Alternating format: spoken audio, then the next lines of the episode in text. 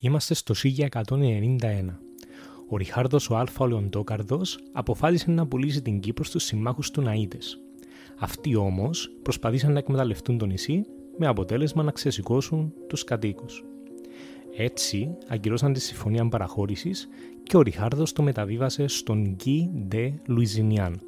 Άρχισε τότε μια νέα περίοδος για την Κύπρο, η λεγόμενη Φραγκοκρατία. Μετά ξέρουμε όλοι τι έγινε. Για τους επόμενους αιώνες η Κύπρος ήταν σκλαβωμένη και οι Κυπρέοι ζούσαν σε άθλιες συνθήκες. Μετά έπιασαν μας οι Ενετοί, οι Οθωμανοί, οι Εγγλέζοι, έγινε το 55-59, το 60 η Δημοκρατία, επεισόδια το 63-64 και στο τέλος ο πόλεμος. Και να μας. Αλλά σαν να μου και διαζόμαστε λίγο. Όντως, έτσι έγιναν τα πράγματα.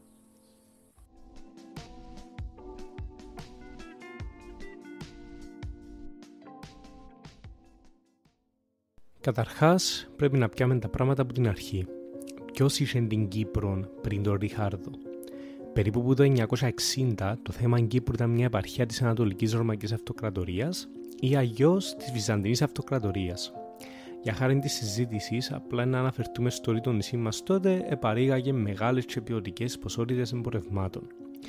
Εκείνο που να σχολιάσουμε παραπάνω όμως είναι το γεγονός πως τότε ο πρωτοβεστιάριος εγγονός του Βυζαντινού Αυτοκράτορα Ιωάννη Β ήταν ο Δούκας της Κύπρου, δηλαδή ο στρατιωτικός διοικητής της, αλλά και εκείνο με το πιο ψηλό αξίωμα στο νησί.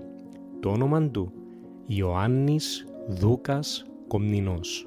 Ο ίδιος ήταν ένας γενναίος άνθρωπος που για ένα μικρό διάστημα ανοιχμαλωτίστηκε γιατί υπερασπίστηκε την Κύπρο που τους πρίγκιπε τη Αντιόχειας και της Αρμενίας.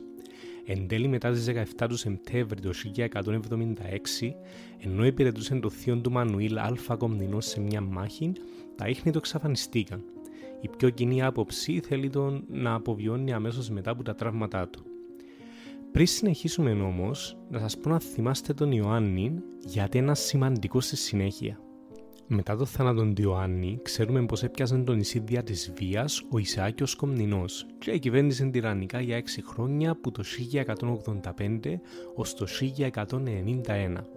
Υπάρχει μια εκτενή ανάλυση του γεγονότος που τον Βενέδικτον του Πίτερπρου αλλά περιληπτικά, όταν κάποια πλοία του θρηλυκού Λεοντόκαρδου ετσακιστήκαν στο λιμάνι της Λεμεσού, ο Ισάκιο Κομνηνός όχι μόνο έκλεψε τους ναυαγούς πριν τους φυλακίσει, αλλά ούτε καν άφησε την αρφή και τη μνηστή του Ριχάρδου να αποϊβαστούν στο νησί για να ανανεώσουν τις προμήθειές τους. Στο τέλος, και αφού σχεδόν όλοι οι ευγενείς της Κύπρου δηλώσαν την υποστήριξη τους στον Ριχάρδον λόγω του ότι ο Ισάκιος τρομοκρατούσε όλες τις τάξεις στο νησί, ο Ισάκιος αναγκάστηκε να εγκαταλείψει το φρούριο στο οποίο εκκρυβόταν και να παραδοθεί μαζί με την κόρη του. Το αποτέλεσμα ήταν η Κύπρος να περάσει στα σέρκα του Ριχάρδου.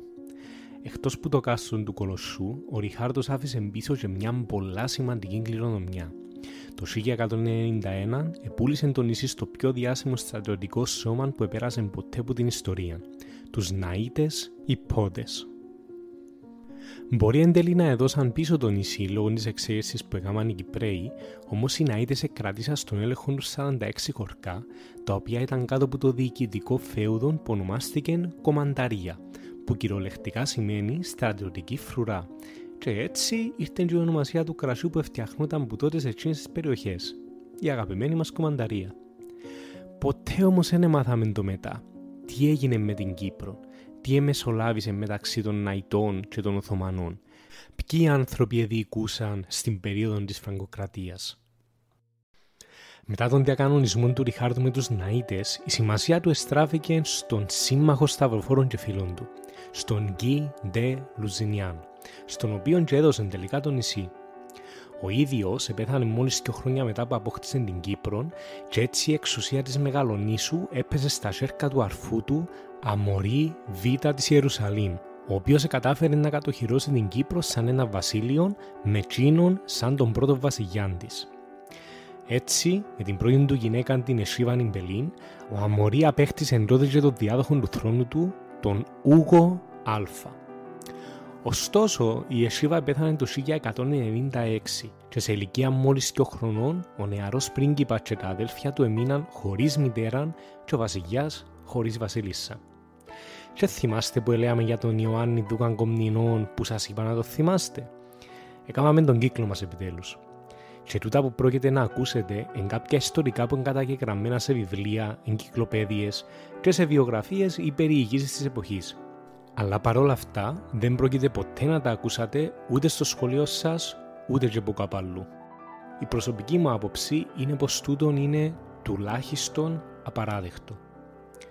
Όπως και να είναι, ο Ιωάννης είχε να αφήσει στον κόσμο με τη γυναίκα του κάποια παιδιά, εκ των οποίων και μια βυζαντινή γυναίκα που η εξυπνάδα της, το σθένος της και η τόλμη της ήταν απαράμιλη στην εποχή.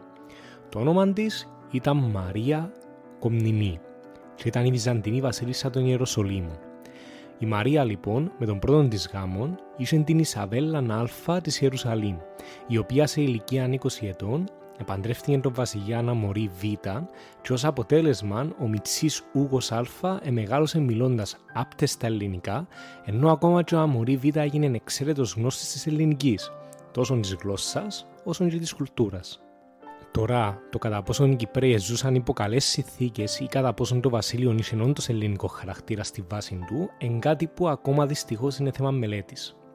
Ωστόσο, όσον αξιολογή κι αν ήταν η Μαρία ή ο παπάς της σαν άτομα, και όσον ενδιαφέρουσα κι αν είναι η ευρύτερη ιστορία του βασιλείου της Κύπρου, έναν άτομο να κλέψει αποκλειστικά τη σημασία μας.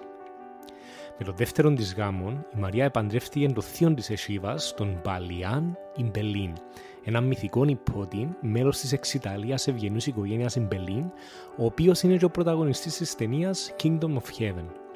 Για όσους που εσάς σας αρέσει η ιστορία και οι μάχες που έχουν πρόσχημα τις μεγάλες ιδέες και πρωταγωνιστές ενάρετες προσωπικότητες που ζήσαν όντως, τις συνιστώ ανεπιφύλακτα.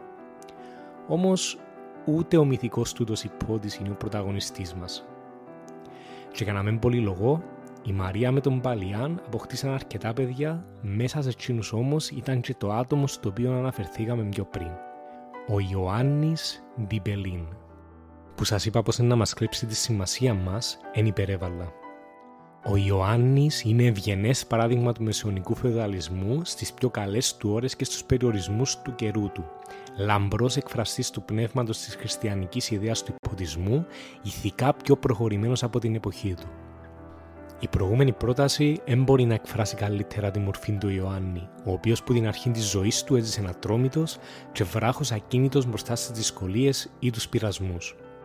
Μέχρι το 1906 έχτισε έναν πλουσιότατο παλάτι Βηρητών που ήταν στολισμένο με υπέροχα έργα τέχνης βυζαντινής και μουσουλμανικής φύσης, αλλά και με υπερβολικά δυνατές οχυρώσεις. Μεταξύ άλλων, ένας Γερμανός πρέβη το 1912 περιέγραψε με θαυμασμό το κάστρο, μην μπορώντας να συγκρατήσει τον ενθουσιασμό του για τα θαυμάσια μοσαϊκά του πατώματος, τις πανέμορφες τοιχογραφίε και το καταγάλανο και ολοζώντανο ταβάνι του κτηρίου. Ο Ιωάννης, λοιπόν, ένας ηθικά ενάρετος άντρας με ιδιαίτερη λατρεία στην εσωτερική και εξωτερική αισθητική, ήταν και ιδιαίτερα πιστός στην Κυπριακή βασιλική οικογένεια. Όταν ο όγκος ενηλικιώθηκε, ο ίδιος ο Ιωάννης και ο αρφό του Φίλιππος ανέλαβαν να παντρέψουν τον Ούγο με μια από τις κόρες της Ισαβέλας με έναν άλλο σύζυγο, την Αλίκη. Ωστόσο, τούτον ήταν ένα λάθος που, αν και ήρθε που καλό προαίρετο σκοπό εκ μέρους των αδελφών, δεν έφυγε σε καλό για το βασίλειο.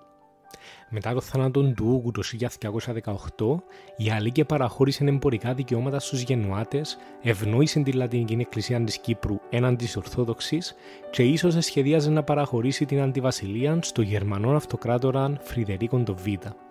Εν τέλει, η Αλίκη τσακώθηκε με τον Ιωάννη και τον Φίλιππον, έφυγε από Κύπρο για πάντα και ο ανήλικος Ερίκος Α, ο γιος της, έμεινε ανυπεράσπιστος με μόνη προστασία τον Ιωάννη και των αδελφών του. Παράλληλα, με την πρόφαση πως η Κύπρη Βασιλής ήταν υποτελής των Γερμανών Αυτοκρατόρων, ο Φρυδερίκος έφτασε στην Κύπρο το 1928 και σε ένα φαγοπότη στο κάστρο της Λεμεσού απέτησε το βασίλειο της Κύπρου που τον Ιωάννη, ο οποίος τότε ήταν αντιβασιλέας. Και τότε, σε ένα δωμάτιο που ήταν περικυκλωμένο μόνο από τους άντρες του Φρυδερίκου, ο Ιωάννης υπερασπίστηκε το βασίλειο με βάσιμα επιχειρήματα και με στεναρό λόγο, τελειώνοντας με την εξής φράση αλλά να είσαι βέβαιος ότι για το φόβο του θανάτου της φυλακής δεν θα κάνω περισσότερα εκτός αν η κρίση του καλού και πιστού δικαστηρίου μου το απαιτήσει. μπορεί να μας φαντάζει ως ένα σύνηθες γεγονός για τους υπότες να ήταν συνηθισμένοι να έχουν τέτοια ανδρεία, όμως ο Ιωάννης πραγματικά ήταν η επιτομή του θάρρους. Και τούτη η αντίδραση του πηγάζει από έναν εξαιρετικά ενάρετο εσωτερικό κόσμο, για τον οποίο η μαρτυρία του πιστού ακόλουθου του Φίλιππου της Νοβάρα είναι αρκετή για να εξηγήσει το πώς σκεφτόταν ο Ιωάννης. Προτίμησε να συλληφθεί ή να σκοτωθεί και να υποφέρει αυτό που του επιφύλασε ο Θεός, αντί να συνενέσει στο ότι κάποιος θα μπορούσε να πει πως μέσω αυτού και του σπιτιού του ή μέσω των ανθρώπων σε αυτή την πλευρά της θάλασσας στερούσε ή καθυστέρησε την υπηρεσία του Θεού και την κατάκτηση του βασιλείου της Ιερουσαλήμ. Εν τέλει τούτη η αντίσταση του μπορεί να οδήγησε την Κύπρο σε έναν πόλεμο που ονομάστηκε ο πόλεμος των Λομπαρδών, όμως κανένας δεν θα μπορούσε ποτέ να φανταστεί πως το μικρό βασίλειο της Κύπρου να κατάφερε να αντισταθεί στρατιωτικά κατά του Φρυδερίκου. Με αποκορύφωμα την καρατρόπωση του στρατού της Αγίας Ρωμαϊκής Αυτοκρατορίας που του συμπελήν στη μάχη του Αγριδιού στην Κερίνια, το βασίλειο εν τέλει εκατάφερε να φύγει ο νικητής του πολέμου και να γλιτώσει από ένα μέλλον υπογερμανική κατοχή. Έτσι, ο Ιωάννης που ως τότε ονομαζόταν γυραιός κύριος της Βηρητού επέρασε στον πάνθεον των υποτών. Η πιο συγκλονιστική φάση όμως που τη ζωή του γυραιού κύριου της Βηρητού ήταν όταν σε ηλικία 57 ετών το 1236 έπεσε που το άλογο και κρεβατώθηκε. Ήταν τότε που λίγο πριν να αφήσει την τελευταία του πνοή είπε την τελευταία του φράση «In manus tuas domine commento spiritum meum» «Στα χέρια σου Κύριε παραθέτω το πνεύμα μου». Οι σύγχρονοι του και διάδοχοί του τον έβλεπαν ως το πρότυπο του ιπποτικού ιπποτισμού, τον αληθινό χριστιανό ιππότη χωρίς φόβο και χωρίς μομφή. Σε μια εποχή σπασμένων όρκων και κακής πίστης, βίας και ισχύς, ο Ιωάννης Ντιμπελίν ξεχωρίζει ως ένας τίμιος και έντιμος χριστιανός prud'homme, άξιος να καταταγεί με τον Σαλαντίν και τον Λουδοβίκο τον Ένατον της Γαλλίας ως παράδειγμα ιπποτισμού. Η Ανδρία του Ιωάννη συνέχισε να ζει στο πνεύμα της οικογένειας των Ιμπελίν, οι οποίοι συνεχίσαν να βρίσκονται κοντά στον Κυπριακό Ελληνισμό και να διοικούν το βασίλειο που τα παρασκήνια, μια και όλοι σχεδόν οι υπόλοιποι βασιλείς μετά το τέλος του 13ου αιώνα ήταν απόγονοι του Ιωάννη μέσω των γιών του. Ακόμα ένα σημαντικό γεγονός είναι πως σχεδόν όλα τα παιδιά του Ιωάννη επεθάναν από φυσικά αίτια, και καταφέραν να διαμορφώσουν το βασίλειο της Κύπρου, τον πολιτισμό του αλλά και τις ζωές τους, όσο ενάρετα όσο τους έμαθαν ο παπάς τους. Πάντως το τέλος της οικογένειας, που κατά την άποψή μου ίσως και να είναι ένα από τα τελευταία βυζαντινά στοιχεία που ήταν παρόντας στις ευγενείς τάξεις της περιοχής, δεν ήταν καλό. Μέχρι το τέλος του 15ου αιώνα, η οικογένεια Ιμπελίν εξαφανίζεται και οι μόνοι που μεινίσκουν είναι οι απογόνοι τους που ζουν μέχρι σήμερα με ονόματα άλλων οικογενειών που καταφέραν να αφομοιώσουν τους Ιμπελίν και εν τέλει να τους αφανίσουν. Όσον αφορά το πανέμορφο κάστρο του Ιωάννη στη Βηρητών, δυστυχώς το 1887 μετά από έγκριση από την Οθωμανική Αυτοκρατορία για επέκταση του λιμανιού της Βηρητού, το κάστρο ισοπεδώθηκε. Με μόνα κατάλοιπα το υπόγειο που ανακαλύφθηκε μόλις πρόσφατα το 1995 αλλά τουλάχιστον ο Ιωάννης και το πνεύμα του ή τουλάχιστον η επιρροή του ίσως να καταφέρουν να βοηθήσουν τον Κυπριακό Ελληνισμό να λάψει στο Μεσαίωνα. Καθώς μέχρι το 14ο αιώνα η lingua franca ή αλλιώς η κοινή γλώσσα ήταν η ελληνοκυπριακή διάλεκτος, ενώ μέχρι τον 15ο αιώνα η μειχτή γάμη μεταξύ Ελλήνων και Λατίνων ήταν κάτι το συνηθισμένο. Το τραγικό κομμάτι με την οικογένεια των Ιμπελίν και ειδικότερα τον Ιωάννη, στον οποίο οφείλουμε την ελληνοκυπριακή μας ταυτότητα, είναι πως μέχρι σήμερα δεν απόμεινε τίποτε από τούτους. Τουλάχιστον όχι που να γνωρίζουμε. Ούτε τάφη, ούτε σπαθιά, ούτε τίτλοι, τίποτε. σω κάτι να βρίσκεται σε μια βιβλιοθήκη ενός συλλέχτη στην Ιταλία ή κάτω από κάποια ρήπια στα κατεχόμενα. Αλλά μέχρι τότε μηνίσκουν μα μόνο οι πηγές. Και οι μύθοι που αφήσα χαραγμένοι στην ιστορία. Τώρα, όσον αφορά την περαιτέρω κριτική για τα ιστορικά γεγονότα και την εθνική ή θρησκευτική συνείδηση που είχαν οι άνθρωποι της εποχής, Δυστυχώς δεν μπορούμε να πούμε με σιγουριά ούτε το ρόλο του Ιωάννη και των Ιμπενίν σε Κίνα, ούτε και να ξέρουμε σίγουρα τις αντιλήψεις των ντόπιων. Ένας κριτής της ιστορίας μπορεί να θέσει ότι οι ευγενείς σαν τους Ιμπελίν ελέαν τους εαυτούς τους Κύπριους, ενώ οι ντόπιοι λεγόντουσαν Ρωμιοί. Ένας κριτής της αντίθετης άποψης μπορεί να πει πως η ίδια η οικογένεια Ιμπελίν ήταν ο τελευταίος πυλώνας του Βυζαντίου και του ευρύτερου ελληνισμού, της οποίας η επιρροή επιβιώνει μέχρι σήμερα. Αλλά να μου πείτε, καλά, και πώς καταλήξαμε που τζιαμέ στο να πιάσουν οι ενετοί; Και καλά κάνετε να ρωτάτε, αλλά ως τότε έχουμε ακόμα χρονικά να συζητήσουμε.